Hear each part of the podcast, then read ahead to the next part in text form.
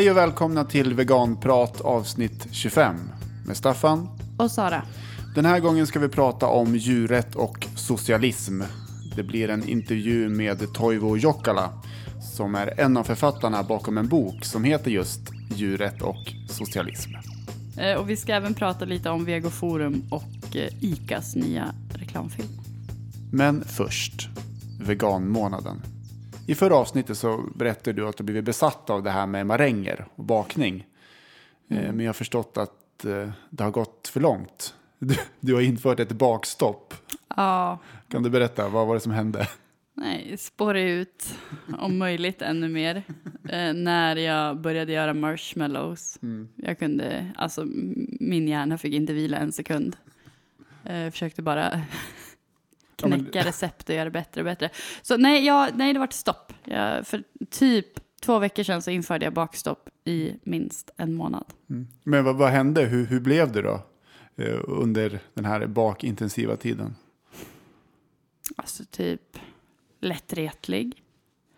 Väldigt så här, eh, alltså jag, det var som att folk pratade med mig men jag hörde inte riktigt vad som sades. Eh, och ville bara, men så här konstigt, bara instinkt, bara tänk, jag tänkte bara på typ så här, ja men med så här konsistensen till marshmallowsarna. Alltså för, för att smaken den sitter, eller den satt direkt typ. Men konsistensen är så här, åh, det blir antingen lite, lite för, för liksom fluffigt och f- fluffigt och mjukt eller lite, lite, lite för hårt. Men jag tycker ändå att det var ju väldigt insiktsfullt av dig att inse att det har gått för långt. Nu, nu stannar jag. Mm, fast jag bröt stoppet igår. Jag bakade igår.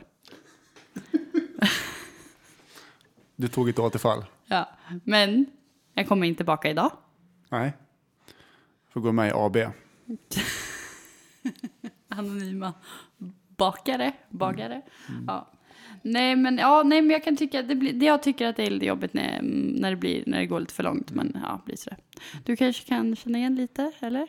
Alltså jag, kan ju, jag känner ju igen att jag har det där att jag kan gå in i saker väldigt mycket. Eh, spelade gitarr förut, eller gör ju fortfarande. Kunde ju sitta och öva timtal, vad timmarna bara gick. Och även liksom med böcker eller läsning eller snöa in på den här artisten och sånt där. Så jag kan känna igen beteendet, att man går in väldigt mycket. Det tror jag väldigt många människor kan känna, känna igen. Ja, men an, anledningen till att jag bollade över till dig var att du skulle prata om djurrätt. Ja, just det. Det var det. Fan, jag bör- börjar prata om andra saker. Nej, men alltså, jag hållit på mycket med djurrätt senaste månaderna. Eh, Och det har varit så många olika projekt samtidigt. Och det är väldigt lätt att bara dras med i det där och skriva och hålla på och fundera på det. Eh, mycket tankar kring det och så. Men känner du att du fortfarande kan vara så en social människa och typ umgås med dina vänner? Eller Ja, jo men det känner jag väl. då kanske inte du är riktigt lika illa ute än? Nej, jag behöver kanske inte införa ett stopp. Nej. Vad trist det skulle bli om alla aktivister fick lov att börja införa stopp. Men jag tror att... djurrättsstopp i en månad.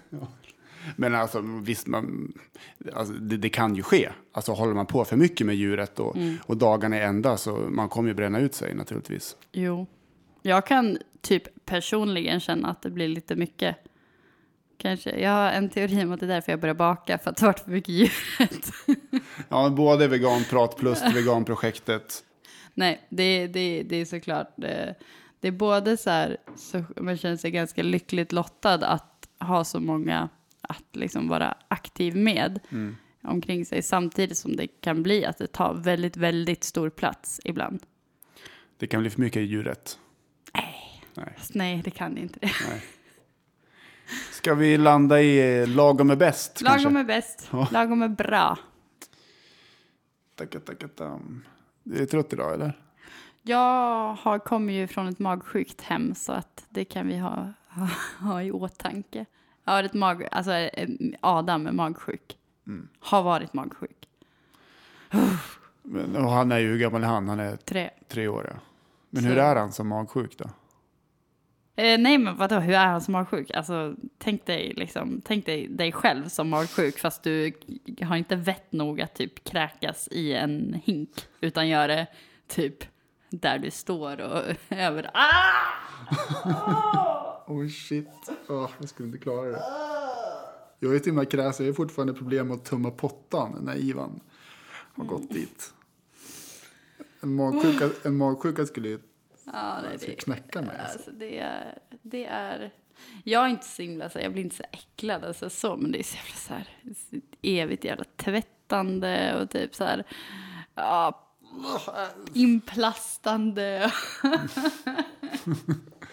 Vi går vidare. Ja.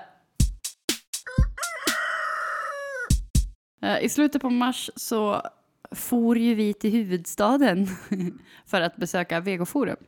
Nej men det var ju en, en skitbra tillställning. Så vi var ju på eh, tre föreläsningar. Men sen har de även typ en liten, liksom typ, är det mässhall? Eller Ja, vad kan det är det. En liten mässhall. Där det är lite så här föreningar och... Vad, vad skrattar du åt? Nej, men jag tänkte det var kul när vi var där för att det kändes som att alla som vi har intervjuat i veganprat var där.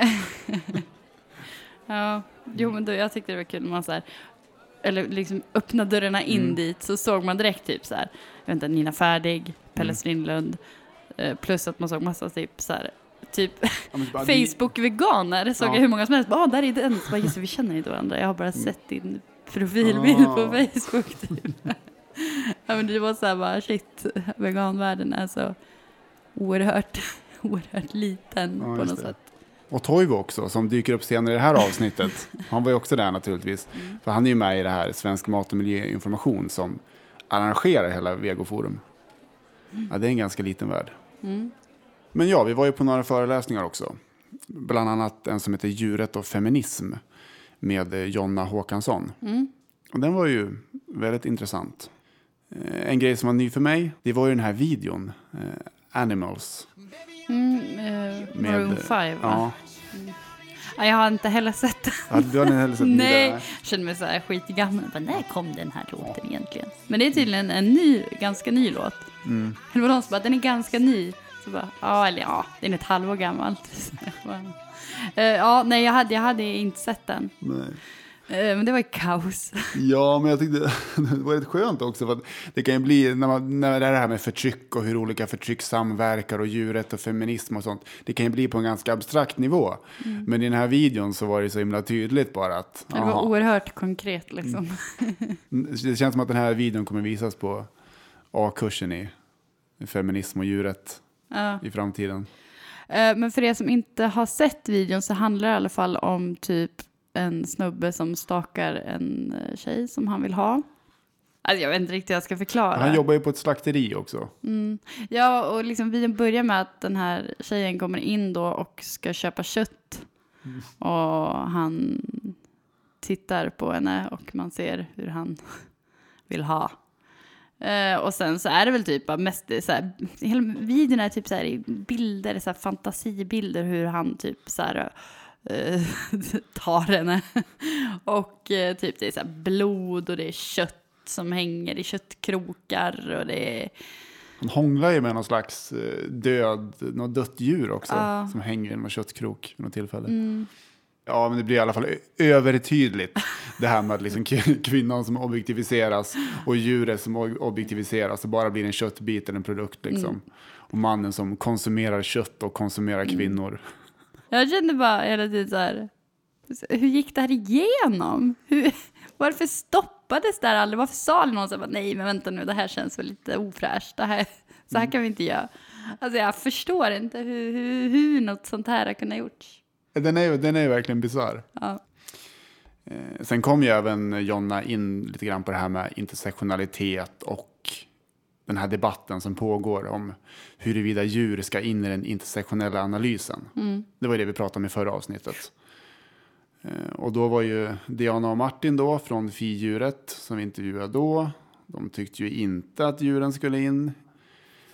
Men Jonna då var, är ju inne på det andra spåret att djuren ska definitivt in. Jag tänkte att det vore kul att ha en debatt i veganprat. mellan två veganer. En som tycker att djuren ska med i en intersektionell analys och en som tycker att de inte ska med. Mm. Frivilliga kan mejla. Eh, för några dagar sedan så lanserade ICA en ny reklamfilm eh, och den här har retat upp ganska många veganer. Eh, filmen utspelar sig i en laggård och det första man ser är en närbild på Loa Falkman i rollen som ICA-Stig och i bakgrunden syns en ko. Här är ett kort klipp. Nu satsar ICA på ännu fler ekologiska varor. Vi vill nämligen att kossorna här ska ha det jättebra. När korna bjuder på så mycket godsaker då kan ju vi vara sch- schyssta tillbaka. Suck. Ja, Det är den gamla vanliga historien. Vi gör djuren en tjänst som köper ekologiskt. och de ger oss någonting tillbaka. Men en positiv grej ändå är ju typ om man kollar på typ sociala medier och på nätet och sådär att eh, alltså att veganer typ så här enas och bara kritiserar det här. Typ på Facebook-sidan. Ja, på ICAs Facebook-sida. Och det känns vettigt. Ja, men det känns bra tycker jag att veganerna är inne och markerar att det här är inte okej. Mm. Sen har vi ett tips också. För det är så att om man blir lite osäker på det här med ekologiskt och tänker att ja, men det kanske inte är så dumt ändå, det kanske är bra för djuren, så kan man alltid kolla med Darth Vader. Ekologiskt.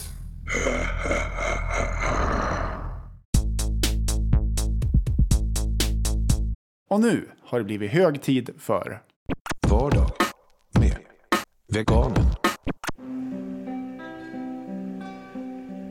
Del 21. Veganen nyser.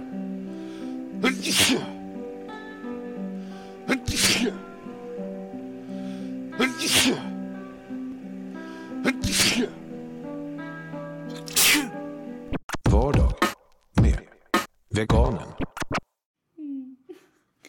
Det är Igenkänningshumor tror jag.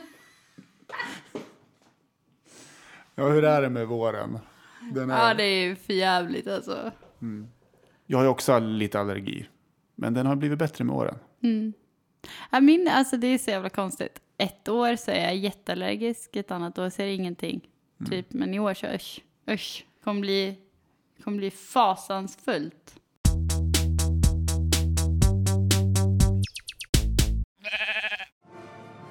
Ja, då ska vi komma in på det här med djuret och socialism. Avsnittets eh, huvudtema. Och det är ju ett ämne som ligger oss varmt om hjärtat. Vi är ju uppväxta med socialism. Det kan man väl säga. Ja, det kan man säga. Vår pappa är socialist. du skrattar? Va? Ja, för att du sa det så här i podden. För att han är fortfarande, jag tänker fortfarande pappa lite från så här gamla skolan där man typ kanske inte pratar så högt om eh, sin, sin rödhet. Ja, ja, Eller? det. Lite kanske, så. Jo. Kanske lite blyg, eller hur menar du? Ja, eller jag vet inte, vi har jobbat på samma jobb jag och pappa. Och typ om jag typ i fikarummet dragit igång någon slags, eh, ja, eh, jag vet inte, diskussion om, eller låtit aningens för kommunistisk av mig så är typ pappa. Försöker tysta mig. Och typ så här, nej, nej men jag vet inte, jag tänker bara att jo men han är ju så här supersocialist men det hörs mest typ så här i, i hemmet. Ja, men det kan vara det. Alltså, det finns den här äh, boken Åsa Linderborg, Mig äger ingen. Eh, Hon är ju från Västerås och växte upp här. Och, och hon berättar ju om sin pappa och han är ju socialist också. Eh, Han vågar ju inte skriva med eh, röd bläckpenna ens. För att han är rädd att folk ska komma på honom som Ja. kommunist. Mm. Så han skriver alltid med blå bläckpenna. Ja. Riktigt så extremt kanske inte är för pappa, men ändå lite så här. Typ. Han är lite rädd. Ja. Mm. Men vi... Men det hör väl till också, typ, jag tänker också så här, typ, mm, jag vet inte, våra föräldrars generation, de typ säger väl inte ens vad de röstar på. Utan det är väl typ så här en in, ja. Ja, det är sant. Ja. Det är en privat sak. Mm. Eh, men han har inte alltid varit så tyst om det. För jag, han, han var ju med i den här vänsterboomen på 60 och 70-talet. Mm. Och var engagerad. Han var med i, i bokstavsvänstern. Jag har ingen koll på Ja, det men det här. skojas ju alltid om det där. Men han var ju med i MLK. Marxist-leninistiska kampförbundet. Visste du inte det? Nej, jag, eller ja, det, det har, jag har ju säkert hört det här lika många gånger som dig, men Du, har, du har inte ställt några följdfrågor? nej, jag tror inte det.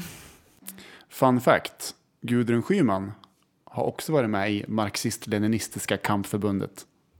Ante mig. Men i alla fall, när du och jag blev veganer så tyckte vi att det var väldigt kul att eh, det fanns en bok, på svenska till och med, som handlar om kopplingarna mellan djuret och socialism. Eh, Den kom i början av 2000-talet och den är skriven av Pelle Strindlund och Toivo Jokala. Men innan vi går in eh, på boken här så tänkte jag att vi kör lite uppvärmning. Eh, Det blir ett test. Yay! Det var länge sedan. Long time, fan vad kul. Hur många rätt kan man ha? Man kan ha åtta rätt. Okej. Och eh, testet heter djurrätt eller socialism. Du har för mycket fritid. Jag har för mycket fritid, ja. Vi skulle spela in häromdagen, men då kunde inte du. Så då hade du lite tid, tid över att göra en liten jingel. Precis. Okej, men jag är, jag är taggad. Mm, härligt. Det kommer gå till så här. Att jag läser upp ett gäng citat. Eh, Och, och citaten kommer antingen från en djurrättare eller från en socialist. Och du ska då gissa om citaten handlar om djurrätt eller socialism. Ah, Mm, Okej? Och om du svarar rätt, så det blir pling. blir pling. Svarar du fel, Hon vill verkligen inte ha den där. Ja. Nu ser jag att du är så himla taggad. Men, men, men, men jag tänker också att eh, du behöver inte bara tänka på att svara rätt fort, som din tanke är nu. Okej. Ja, Utan kanske även utveckla lite grann hur du tänker och resonerar kring det här. Okej. Då börjar vi. Första citatet. Det är fel att behandla levande varelser som ett par skor som man slänger bort när de är utslitna. Åh. Det kan ju vara både, både och. Du letar väl liksom själva. Djuret eller socialism? Ja, precis. Kunde man ana. Skor. Alltså jag tänker, det är så här, sk- skor som man kastar bort. Alltså det skulle vara kunna till exempel så här, man utnyttjar till exempel, jag tänker mjölkkon. Och sen bara, okej nu är du färdig, bara iväg med dig. Det är samma sak på typ arbetaren som liksom bara sliter ut sin kropp och när kroppen är sönder då är det bara... Och jag säger, vad hette du i quizet nu? Djurrätt eller socialism? Ja. Okej, då säger jag att det är ett, ett eh, socialistiskt, eh, vad ska jag säga? Det, nej, vänta, vänta. Du, du svarar djuret eller Okej, socialism? jag ska svara djur. Jag svarar socialism. Okej. Okej. Ingen bra start. Okej, jag måste, ta- måste ta det lite lugnt. Vänta. Du ingen roll. övertaggad. Ja. Okej, jag fick ett fel. Ja, fortsätter. Okej. Nästa citat. Det är inget liv, det är slaveri. Socialism. Ja. ja. Ger vi oss inte på ägandet måste vi för all framtid dras med upprörande orättvisor. Här tror jag att jag vill säga djurrätt för att ehm, men det känns som att det är någon som li- liksom kommer med ett inlägg i liksom på, alltså djurrätt på något sätt. Att det, vi måste, vad är problemet? Ägandet av Ägandet. djuren. Ja, Mm. Så du svarar. djurrätt. Det är svårt det här testet. Ja, det är väl Mm. det som är poängen. Att det, Fortsätter vi här. Mm. Eh, Det är ett system av sadistisk tortyr. Och då vill jag förtydliga här att det är inte djurrätt eller socialism som är sadistisk tortyr. Det är antingen djurförtrycket eller kapitalismen. mm, mm, mm. Ja. Mm. Socialism. Nej, men jag skulle sagt djurrätt. Oj, oj, oj, det går inte bra. Tre av fyra fel. Shit. Ja, okej. Fortsätter. Filosoferna har bara tolkat världen på olika sätt. Men det gäller att förändra den. Socialism. Ja. Jag satt den. Men vem?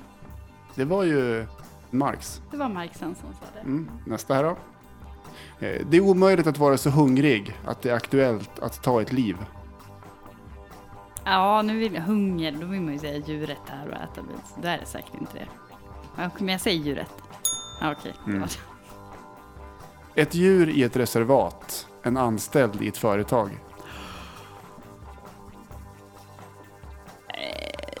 Ja, men det är ju socialism. Ja, visst. Jag tänker att den där kommer fungera väldigt bra även på djuret. Ja. I ett eh, socialistiskt samhälle. Mm. Eh, För då, för då kan man ju bara säga det. Att utnyttja djur, det är precis som att vara anställd i ett privat företag. Mm, mm. Alla kommer bara shit, Helvete. jag måste bli vegan. Eh, Då tar vi sista här. Det finns bara en bra bur och det är en tom bur. Djuret.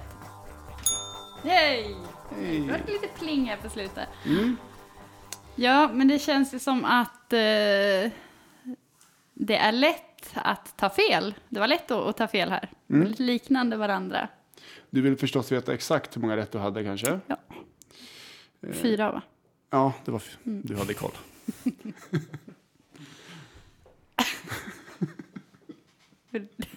Till syvende och sist så är det ändå det det handlar om. Ja, Ja. Vad sa du? Det var lätt att ta fel. det var lätt att ta fel. Och ja, det är väl liksom lite det som var poängen med det här. Mm. Ja, det är det du ville, ville komma fram till här.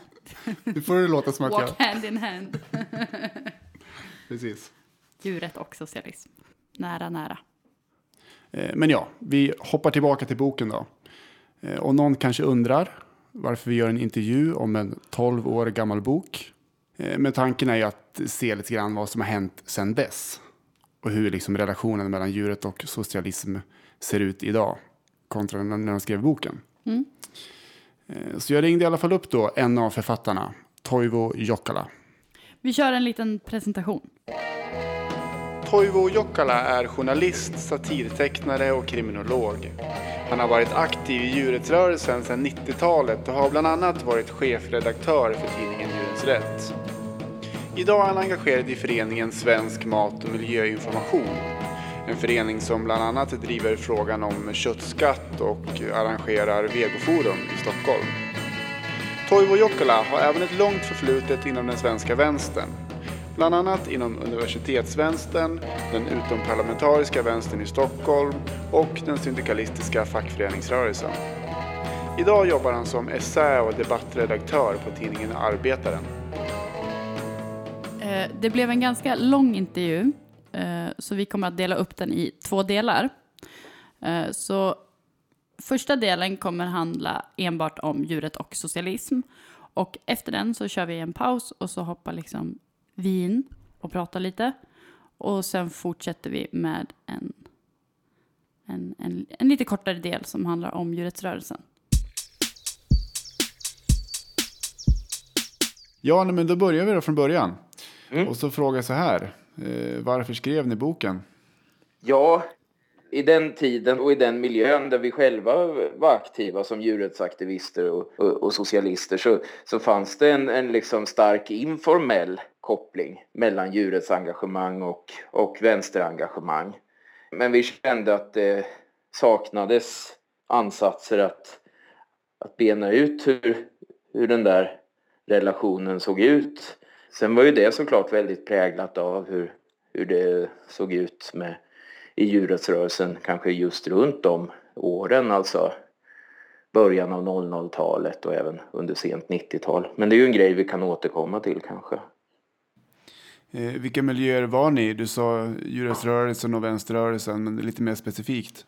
Vi rörde oss ju inte i exakt samma miljö, Pelle Strindlund och jag. För han, han bodde i Göteborg vid det tillfället och jag bodde i Stockholm och så. Men jag tror att vi båda rörde oss i någon sorts eh, kretsar av frihetliga socialister, lite så här anarkistiskt orienterade grupper där det inte var helt vattentäta skott mellan say, miljöaktivism och djurrättsaktivism, fredsaktivism och ja, någon sorts allmän vänster, vänsterprofil. Sådär. Mm. mm. och vilka kopplingar tycker ni då fanns mellan djurrätt och socialism?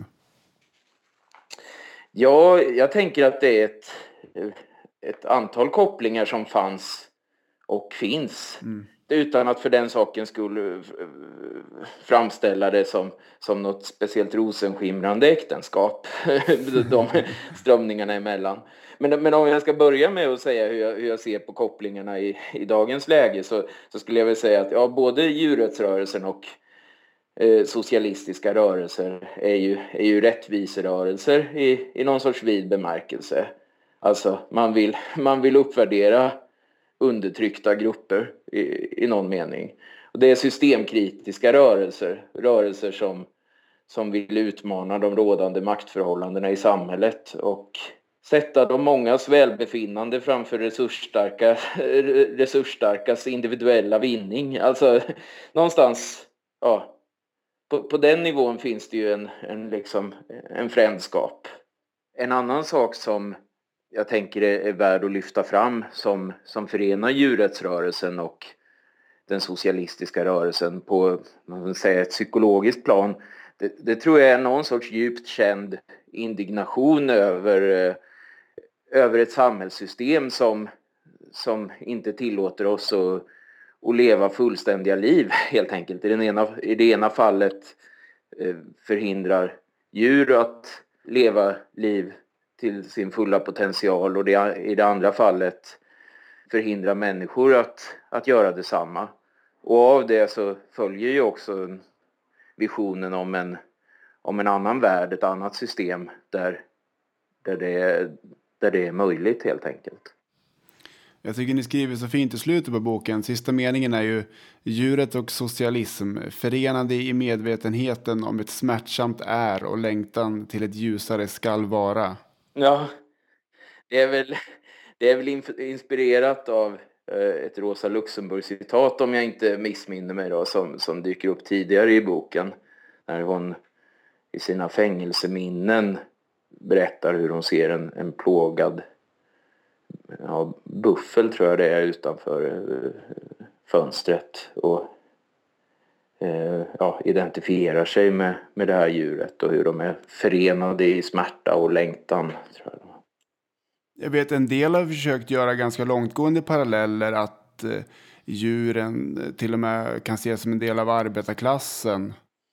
Jag har, jag har väl en lättare allergi kanske mot, mot det här att, att försöka trycka in eh, aktörer som, eller eh, subjekt som, som inte från början hör till en viss analys i, i ett liksom, eh, analytiskt skelett. Och, och så kanske jag lite skulle uppfatta en sån sak.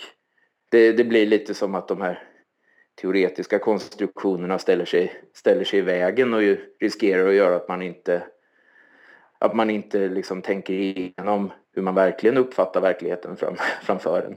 Mm. Eh, och hur skiljer de sig åt då, djuret och socialism? Det man kanske kan säga är väl att eh, socialismen inte kan reduceras till en liksom arbetarrättsrörelse eller så.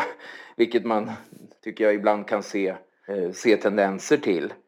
Alltså socialismen som jag uppfattar den, det är ju en, eh, en politisk och en, en social rörelse och eh, även namnet på ett liksom tänkt ekonomiskt system och ett samhällssystem va, som, som liksom inbegriper hela samhällsordningen. Eh, jag tänker den moderna socialismen bottnar ju på många sätt i, i Karl Marx och hans analys. Eh, och i boken så lyfter ni fram att djuren, de får inte riktigt plats där. Eh, varför inte? Ja, om man tar det från början, alltså när, när, när marxismen växte fram så, så var ju det en, ett uttryck för att man ville vända sig bort från den tidens utopiska socialism där man upplevde att, att det liksom fantiserades om, om olika typer av etiskt önskvärda idealtillstånd som skulle komma någon gång i någon sorts framtid. Och då satte man ju upp som någon sorts mot, motbild till det här tanken om en vetenskaplig socialism. Det är ett begrepp som man hör ganska ofta i en, eh, i en marxistisk tradition. Att vi, vi står inte för någon utopism eller idealism utan vi står för en, en vetenskaplig socialism. I den traditionen helt enkelt så har det funnits ganska lite utrymme ofta för eller liten tolerans kan man till och med säga, för, för liksom etiska perspektiv. Så det här avfärdandet av ett etiskt förhållningssätt hänger ihop med avfärdandet av djuren? Ja, det, det gör det i allra högsta grad. Det blev på sina håll lite att, ja men okej, vi, det vi sysslar med det är att, eh, det är att upphäva det kapitalistiska produktionssystemet och, och annat bjäfs. Det har, det har möjligen en plats när, när, när de målen är väl uppnådda. Dessförinnan så, så handlar allt om enhet i arbetarkampen. Om man lite ska hårdra det så, så är det så det kunnat låta. Men det finns eh, vissa socialistiska rörelser som lägger större vikt vid det etiska tänkandet och mera visionära drag, eller hur? Ja, det, det upplever jag finns, finns hela tiden.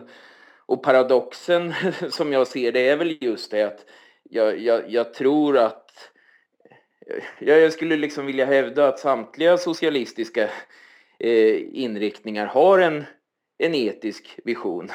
Bara det att, att det skiljer sig åt huruvida man, man, man benämner den på det sättet eller ej. Huruvida man erkänner den eller ej. Alltså i, i indignationen över rådande ekonomiskt system och vad det gör med vår värld så, så finns det ett, ett etiskt ställningstagande. Det finns något lite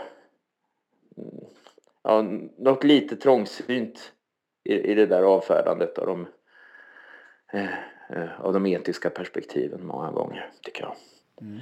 Men det gäller inte hela vänstern. Och eh, det, jag vill inte liksom peka ut någon sån här att någon särskild vänstergruppering har, har varit extra tolerant för, mot liksom, djurets tankegångar eller så. För så har jag nog inte riktigt uppfattat det i ärlighetens namn.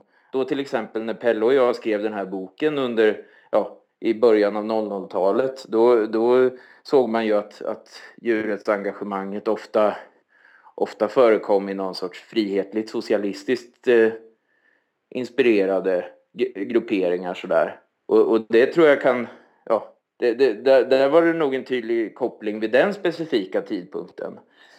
Men eh, på det hela taget så vet jag inte om den, om den delen av vänstern per, per automatik eh, står, stå närmre djurrättsliga tankegångar.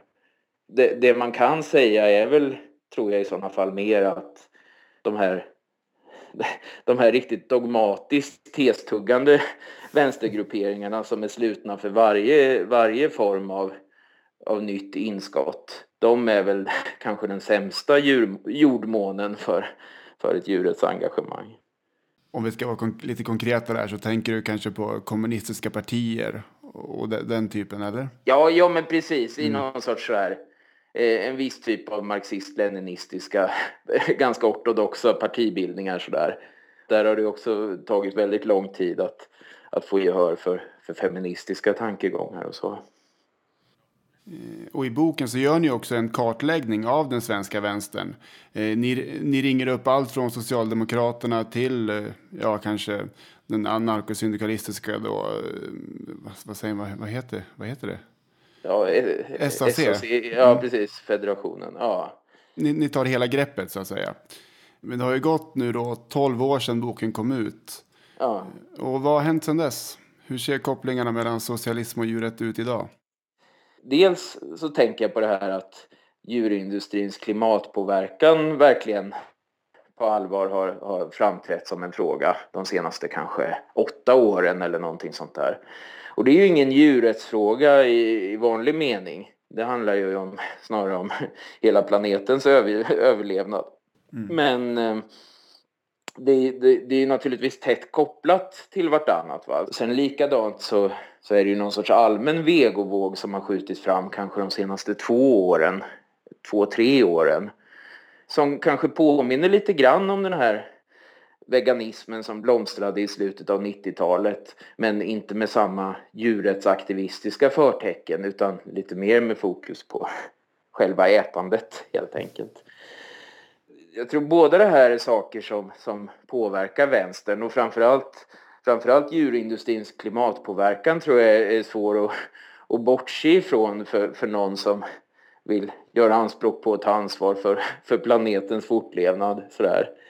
Men på många andra punkter samtidigt så kan jag ju känna att, att läget nog är ungefär det, detsamma som när vi skrev boken.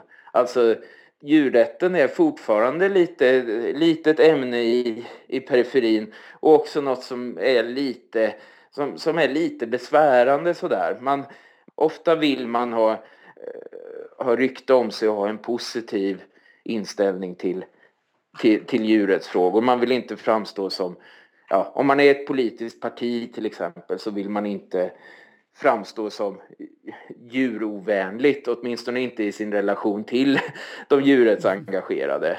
Men samtidigt så sitter det väldigt, väldigt långt inne att, att ge plats för en mer radikal kritik av, eh, av djurindustrin eller mer systemkritik sådär. Och sen då i vissa mer profilerade aktivistgrupper på vänsterkanten så, så kan det liksom variera allt från att man tycker att alla liksom gröna frågor och etiska frågor och sådär är liksom en del av, av det man kämpar för till att man liksom nästan nästan fientligt vill poängtera att här, här sysslar vi minsann med eh, arbetarklassens organisering eller så. Sånt där trams har ingen plats där. Mm, just det. Jag kan tycka att det är tydligt att den feministiska rörelsen på ett sätt haft lättare att ta in djurrätten. Mm. i, I förra avsnittet av Veganprat så pratade vi med några i Feministiskt initiativ och deras djurrättsgrupp. Och där, ja. och där är ändå en ganska livlig debatt, bland annat på kongressen då om eh, om huruvida djuret ska in i den intersektionella analysen, om man ska förbjuda exempelvis jakt och såna här saker som känns betydligt, eh, att man har kommit betydligt längre än inom, inom vänstern där. Ja. Eh, eh, vad tänker du om det här? Håller du med om att det kan vara så? Ja, jag tror definitivt att det kan vara så. Sen är det väl lite som jag var inne på förut att att det kan vara så himla tidsbundet också vilka rörelser som är i ropet och vilka som samverkar med vilka och sådär. Så jag blir lite avvaktande inför att säga att jo men så där är det verkligen och kommer att vara för all överskådlig framtid.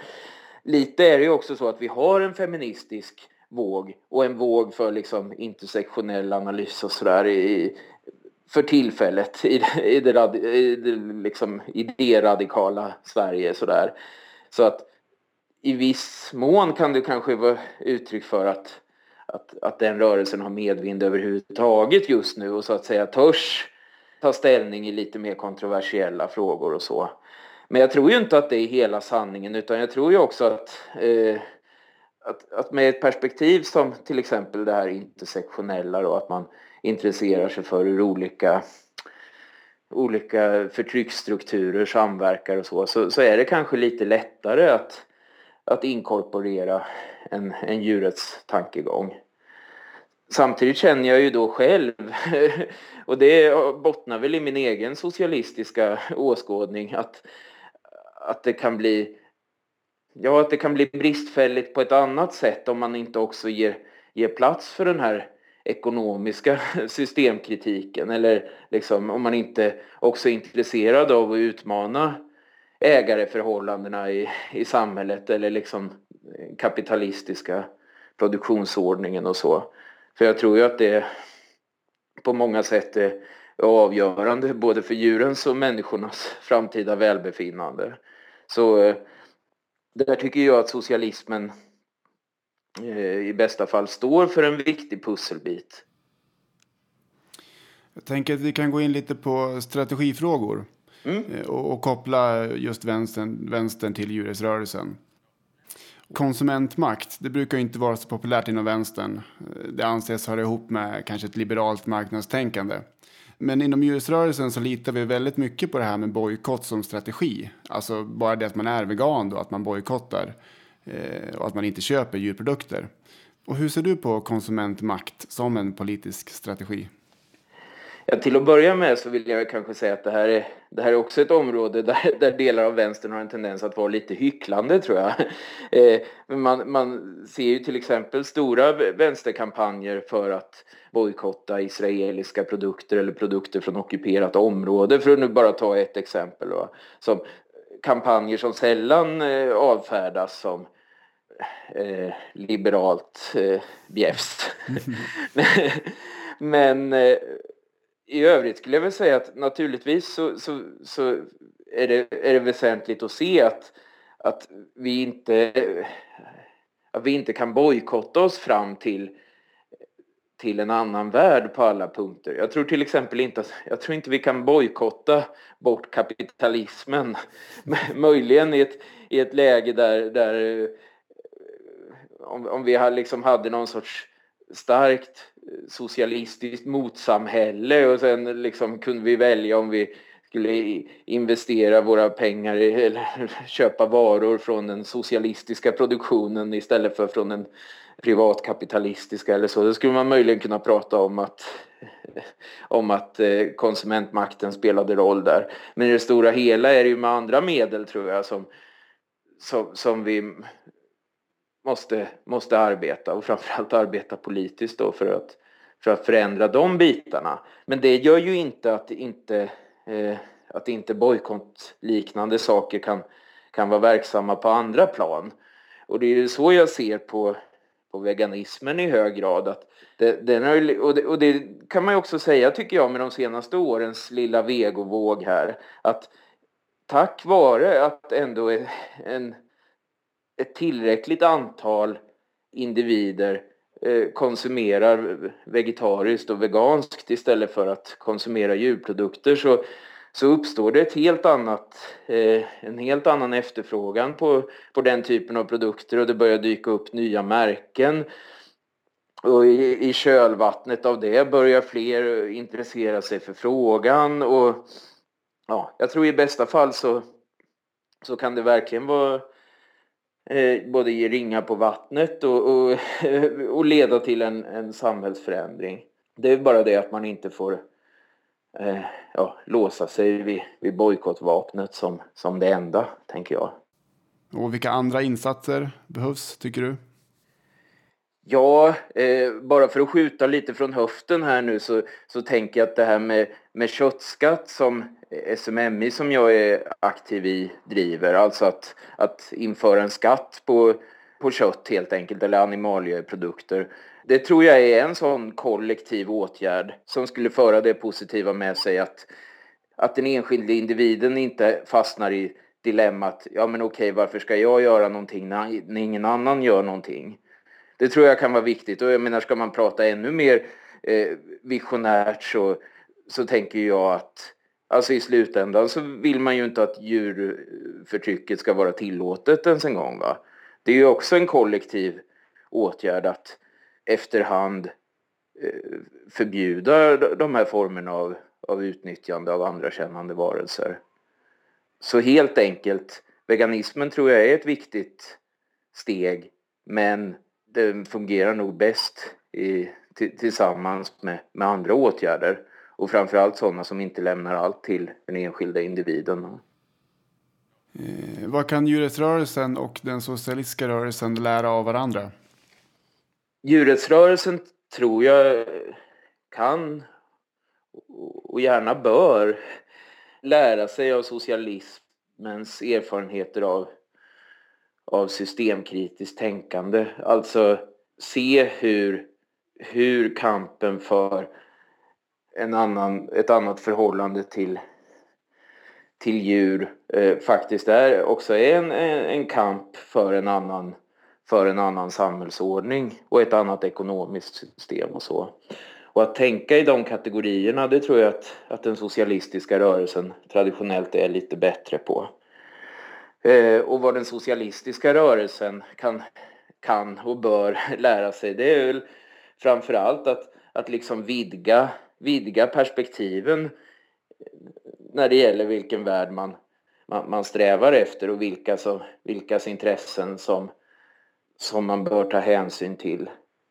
Jag tänker också att förtrycket av djur är ju ganska tätt sammankopplat med den kapitalistiska produktionsordningen.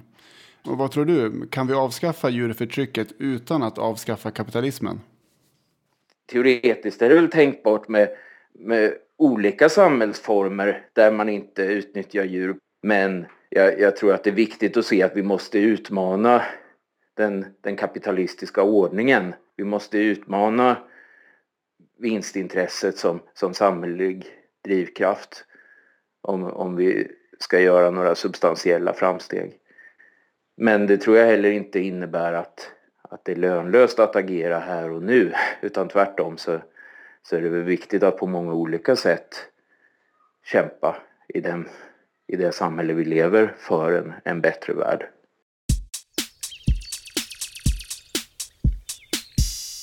Eh, svårt att veta var man ska börja. Många trådar.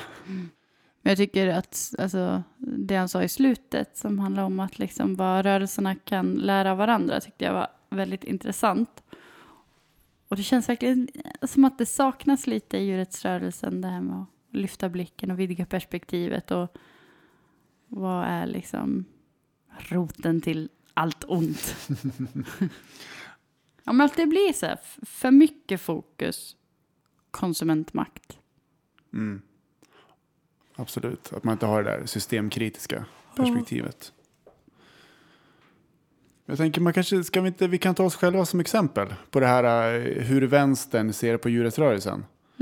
Vi har ju båda varit med i lite organisationer. Eh, Så om vi börjar med dig. Ja, i min ungdom så var jag ju med i RKU, Revolutionär kommunistisk ungdom. Mm. Vad tyckte de om djurrätt? Ja, alltså, eh, hur fan var det nu? Alltså vi, måste, vi var ju f- alltså fem stycken typ 17-åringar Mm. eh, som hade våra medlemsmöten i ett pojkrum Ja. Västerås. Eh, eller på typ en så här pub där vi drack öl. Fast nej, det måste ha varit 18. För fan. Ja, hur som. Jag var vegetarian då, det var en till vegetarian. Eh, sen var det eh, köttätare.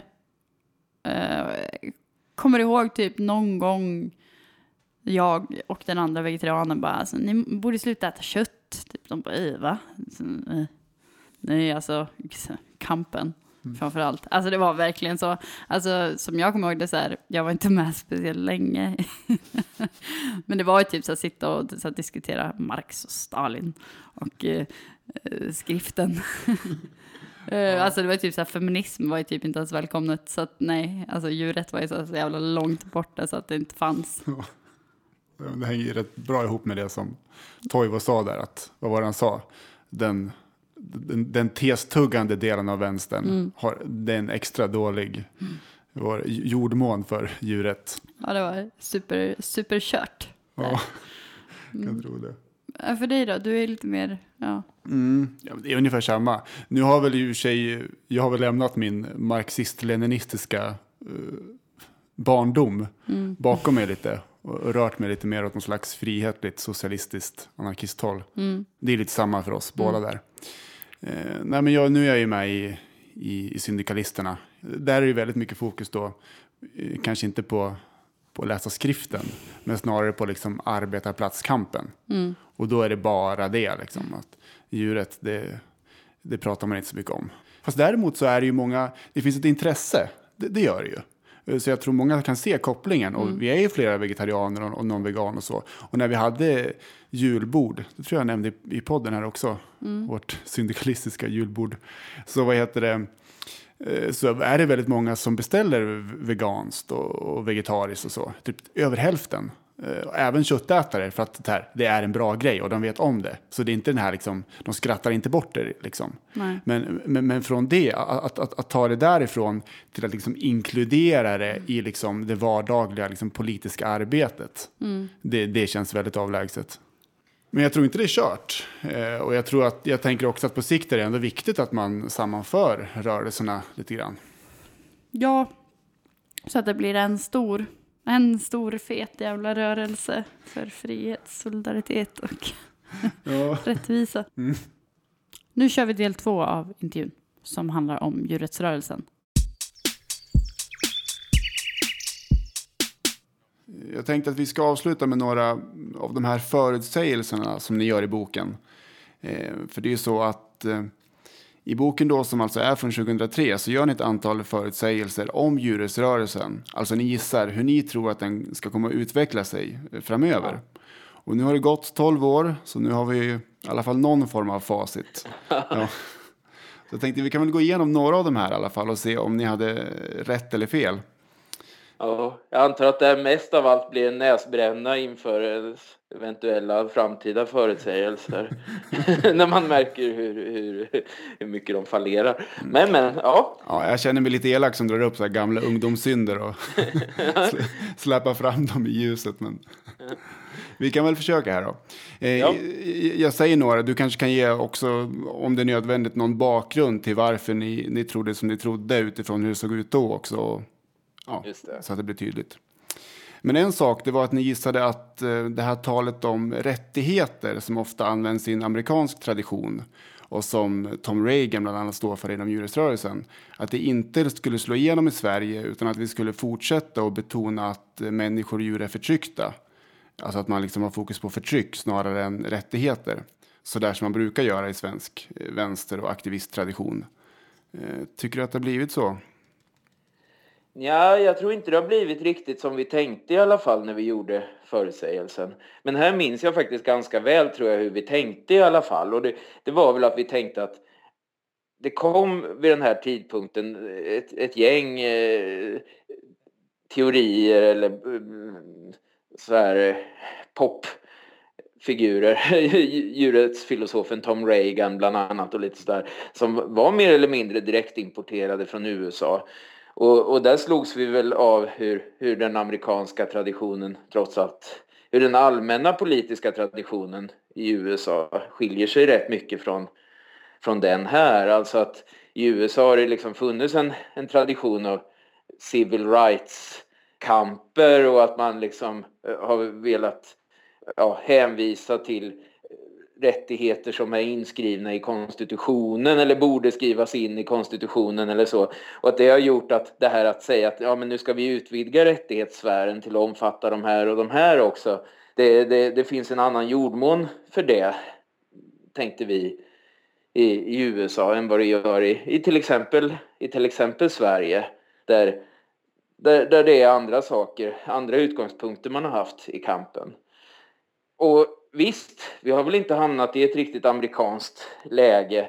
Men samtidigt så tänker jag att flera av de här just abolitionistiska och ganska rättighetsorienterade på ett sätt eh, djurrättsaktivisterna, de poppade ju upp efter att vi skrivit boken och rönte ändå ganska ganska stora framgångar i den här i och för sig begränsade rörelse som, som vi är en del av. Det är ju inte så att de har rockat hela hela samhällsordningen här i Sverige. Men de har gjort avtryck i djurrättssvängen i alla fall.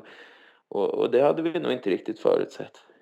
Jag, jag tänker även att Djurens Rätt, organisationen, bara, bara namnet antyder ju någon slags rättighetstänkande. Och det, alltså, det finns även kampanjer nu. Den senaste är tunnelbanan där man skriver min rätt Ja, och, och ja. sådana saker. Även om det kanske inte är ett eh, så här, väldigt så teoretiskt förankrat alla gånger så, så det anspelar ju ändå på den traditionen. Ja, men det gör det ju. Men så var det egentligen redan när vi skrev boken. Och, och ja, gamla Nordiska samfundet mot plågsamma djurförsök, alltså nuvarande Djurens Rätt. Deras tidning har ju hetat Djurens Rätt i många, många år. Så det är väl lite som du säger att det kanske är, ja, vi uppfattade väl just att det inte är teoretiskt förankrat sådär och att det inte på något självklart sätt anknyter till rättigheter i meningen att ja, det här är, är någon sorts absoluta liksom, naturrättsliga saker som borde slås fast i ett dokument eller så. va. Utan att det mer är ja, ja, kamp för att upprätta djuren i största allmänhet. Då. En annan sak då som ni förespådde det var att eh, ni trodde inte att eh, enskilda manliga tänkare eller manliga aktivister skulle höjas upp av rörelsen. Att det skulle bli någon personkult eller så då. Efter, efter, efter, eftersom djurrättsrörelsen då som ni tänkte att den är väldigt feministisk och att det kanske finns någon slags anti-auktoritär eh, ryggradsreflex då. Och Ja. om det skulle dyka upp några sådana. Hur, hur tycker du det har gått där? Nej, det har kommit till korta även i den förutsägelsen lite grann. Visst, nu, nu var väl det där, det, den där tanken var väl lite i relation till, till de som hävdade vid tiden då vi skrev boken att ja, men den, den här den här snubben, han kommer att bli stor, han kommer att dyrkas inom djurrättsrörelsen. Och då hade vi väl själva för ögonen att ja, det här är inte riktigt den sortens miljöer där det, där, det, där det sker en personkult av det manliga geniet på det sättet. Men man kan ju säga då till, till vår liksom, eh, nackdel där i vår förutsägelse att det har ju ändå, de namn som ändå har dykt upp inom djurrättsrörelsen de, de senaste åren, det har ju varit dels liksom eh, abolitionistiska såna här fixstjärnor som Gary Francione och, och så. Va? Och sen har det, är det diverse eh, ja, ja, eh, Animal Liberation Front-snubbar och liknande som också har lite hyllats för sin, liksom, ja, det, det är lite eh, det, det, är lite vibbarna av djurens Che Guevara över dem. Va? Mm. Sådär. Så att man ju, frågan är ju om det, om det inte motsäger vår, vår eh, förutsägelse ganska mycket. Sen ska jag ju säga bara, bara här att inget ont med de här figurerna i övrigt. Det här, det här är ingen diss av, av, av de här individerna. Men det, det blir väl en liten diss av, av vår förutsägelse. Ja, Du tänker på en sån som Gary Jurowski kanske som har fått ja väldigt mycket uppmärksamhet. precis. Ja. Bra, bra eh, och samtida exempel. Jag såg honom lyftas fram i den här tidningen Väggmat så sent Mm. som häromdagen. Då. Mm. Det var väl lite sådär då på de två första får vi säga. Ja, Mm. Eh, Och eh, nästa förutsägelse här så trodde ni att intresset för texter som tar upp kopplingen mellan olika typer av förtryck skulle öka. Ja, där har vi ju som väl är fått 100% rätt skulle jag ändå drista mig till att påstå. För det känns ju som att just det du tog upp tidigare här med, med den intersektionella eh, strömning som har kommit i feminismens kölvatten. Va? Det, det är ju verkligen inriktad på det. Att, att ta upp kopplingar mellan olika typer av, av förtryck och hur de samverkar med varandra och så. Eh, Jag tror aldrig det har varit så stort fokus på det som, som det är i dagsläget i den här typen av, av miljöer. Och sen eh, trodde ni också att tilltron till lagstiftningsåtgärder, eh, alltså att viljan att arbeta reformistiskt, eh, skulle öka och bland djurrättsaktivister. Har det ökat tilltron till lagstiftning eller inte? Eh, jag får ju säga pass på den frågan. Jag vet, jag vet inte riktigt hur det är eller, eller vart det är på väg. Men man ser nog i alla fall att eh, ja, det sena 90-talets, tidiga 00-talets eh, utomparlamentariska aktivism är ju inte lika livaktig idag. Men å andra sidan så har vi istället en, en så att säga utomparlamentarisk veganrörelse som, är, som för tillfället är väldigt vital. Mm.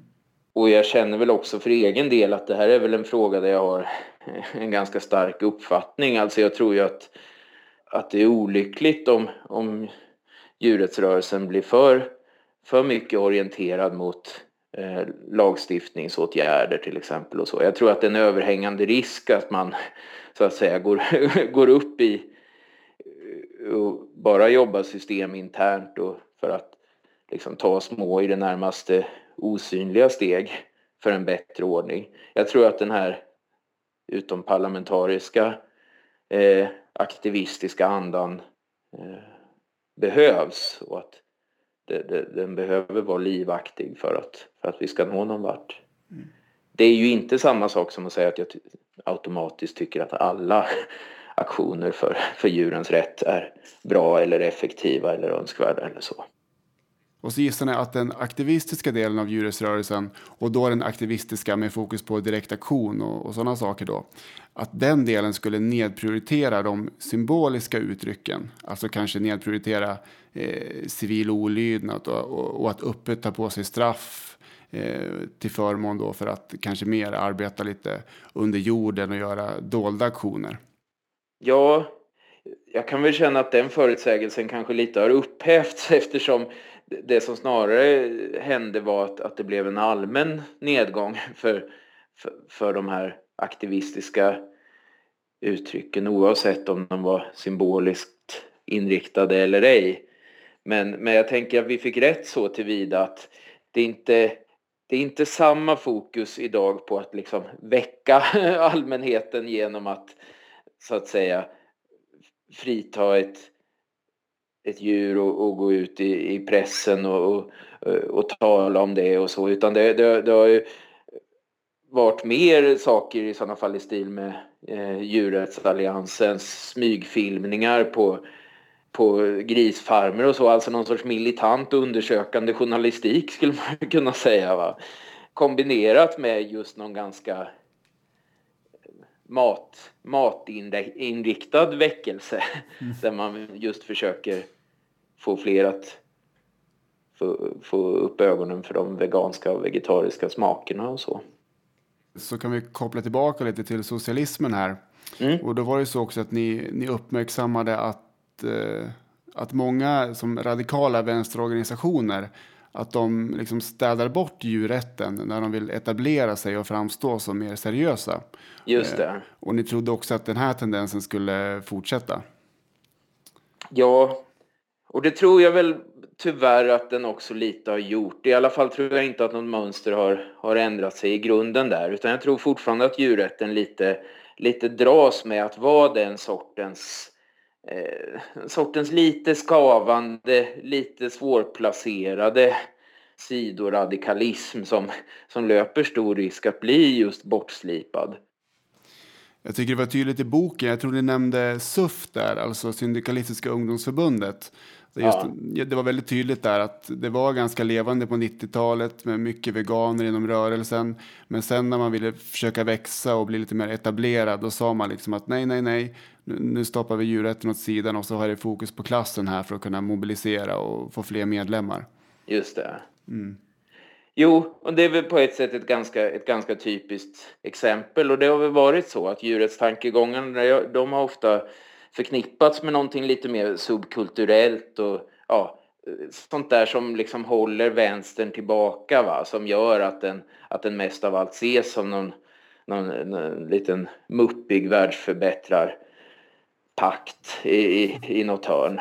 Eh, tyvärr så har ju vänstern en enastående förmåga att kasta ut barnet med badvattnet och så att säga ofta göra sig av med alla de perspektiv som, som, som faktiskt kanske intresserar ganska många människor och istället göra en renodling utifrån någon sorts ibland föråldrad, ibland ganska schablonartad föreställning om vad som driver människor att kämpa för. Men det känns som att det har varit några år här nu när vänstern har i det närmaste varit, varit rädd för, eh, för liksom många former av uppblommande ungdomlig radikalism och haft ett väldigt behov av att, att liksom cementera sig i mittfåran.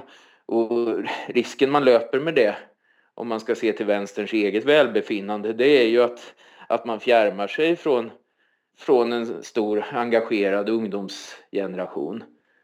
Eh, om vänstern inte ser upp så, så eh, klipper man ju i onödan banden till såväl djurrättsaktivismen som till den nyuppblommade feministiska rörelsen som till stora delar av den samtida antirasistiska rörelsen om du skulle göra någon eller kanske några förutsägelser nu då, eh, utifrån dagens situation och in i framtiden, hur du tror att djurrättsrörelsen kommer att utveckla sig. Hur skulle de låta? Ja, nu riskerar jag att bli, bli bränd så det stänker om det här. Jag ringer om tolv år igen. Ja, det är ju det va. nu vet jag hur det känns. Ja. Eh, Ja, men det, och det är också frestande att, att hemfalla åt önsketänkande. Vi hade ju en diskussion på Vegoforum här i Stockholm häromdagen om, om just vegovågen och huruvida man tror att det är en trend eller någonting som är här för att stanna.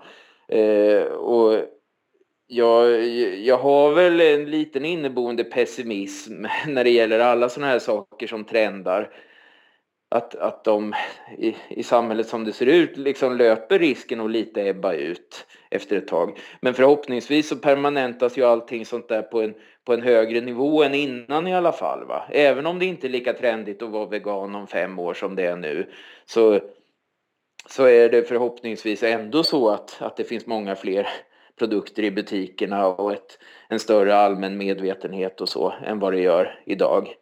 Men det kan ju, och det hoppas jag ju naturligtvis, också vara så att den här trenden inte, inte bryts på mycket, mycket länge utan att vi bara kommer att få se en, en ständigt ökande djurrättslig och antiköttätande eh, bölja de här, de här kommande åren. Det hoppas jag ju naturligtvis.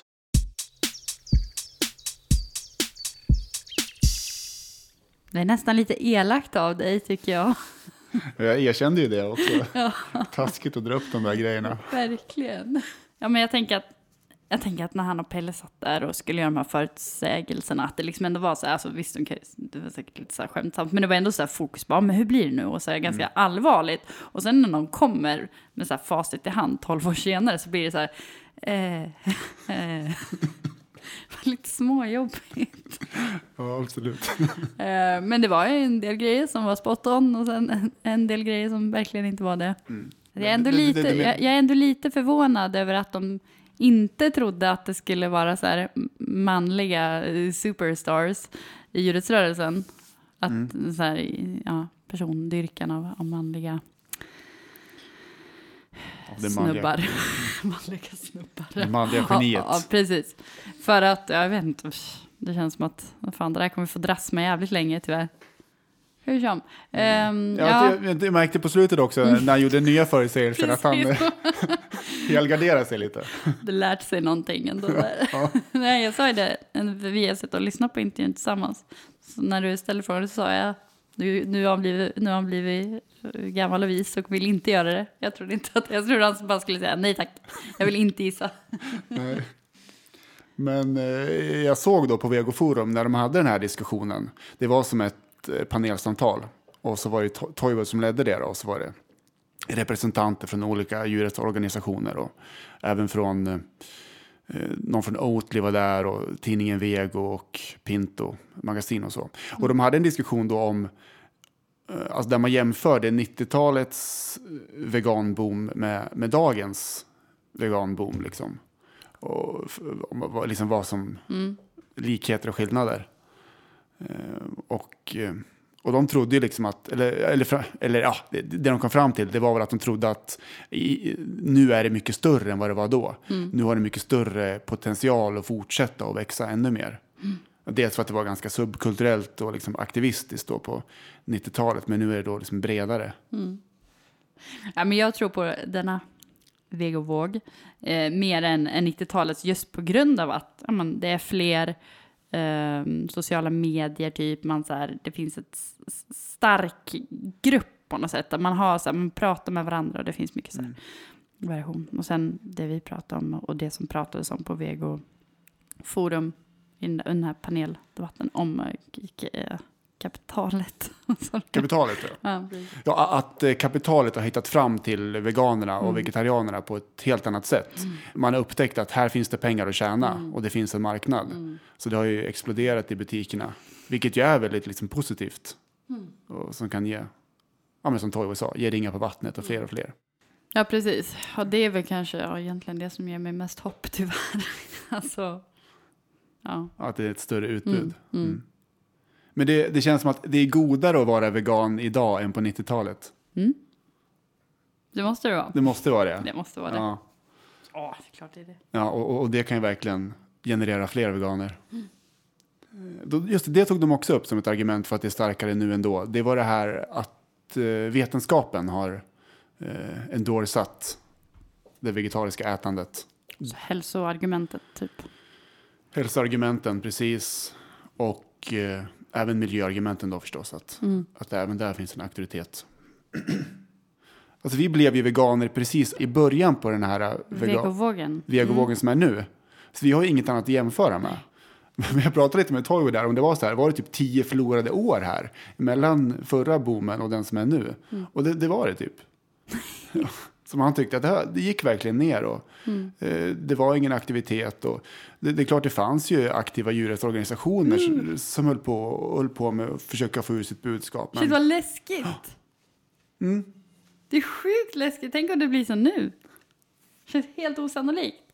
Men ja, men så det har ju hänt förut. Precis. Nu håller vi det här för fan. Så, precis, så satt de på 90-talet också. Bara, det här kommer hålla i sig i lång tid Eller hur? framöver. Eller Ja. hur? Aktivister vi. Sant. Hoppas att det håller i sig. Det håller i sig. Håll facklan vid liv.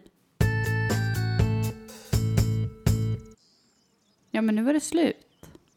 Det var det. Spännande ämne, många ingångar, men när det blir politik alltså. Det blir direkt mycket bredare. Mycket att tänka på. Eh, Och vi ska avsluta det här avsnittet med en dikt av poeten Thomas Tranströmer som avled för några veckor sedan. Jag tycker alltid att det känns så... Det känns extra sorgligt när författare dör på något sätt. För allt jag kan liksom tänka på är alla ord som aldrig fick komma ut som f- finns på något sätt. Spelar ingen roll som Thomas Tranströmer som var eh, ganska gammal ändå.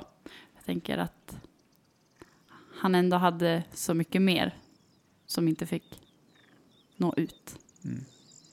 Och han var ju väldigt stor och väldigt älskad. Han fick ju Nobelpriset i litteratur för några år sedan.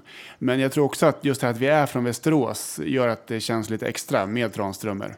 Han bodde i Västerås under 20-30 år och många av hans dikter utspelar sig i området här, här i kring, liksom, i centrala Västerås och lite utanför. Och även bara när man, när man går på stan så finns det liksom så här stenplattor i, på trottoarerna med lite dikter här och där. Så han är liksom en del av Staden. av staden på något sätt. Ja. Och eh, Thomas Tranströmer, han var ju varken djurrättare eller socialist, får man väl säga. Han hade helt andra perspektiv. Men det finns en dikt, Epigram, eh, som har, tycker jag i alla fall, både djurrättsliga och socialistiska kvaliteter. Och det är Tranströmer själv som läser. Epigram. Kapitalets byggnader, mördarbinas kupor, honung för de få. Där tjänade han, men i en mörk tunnel vecklade han ut sina vingar och flög när ingen såg. Han måste leva om sitt liv. Om du inte är vegan. Bli vegan. Hej då. Hej då.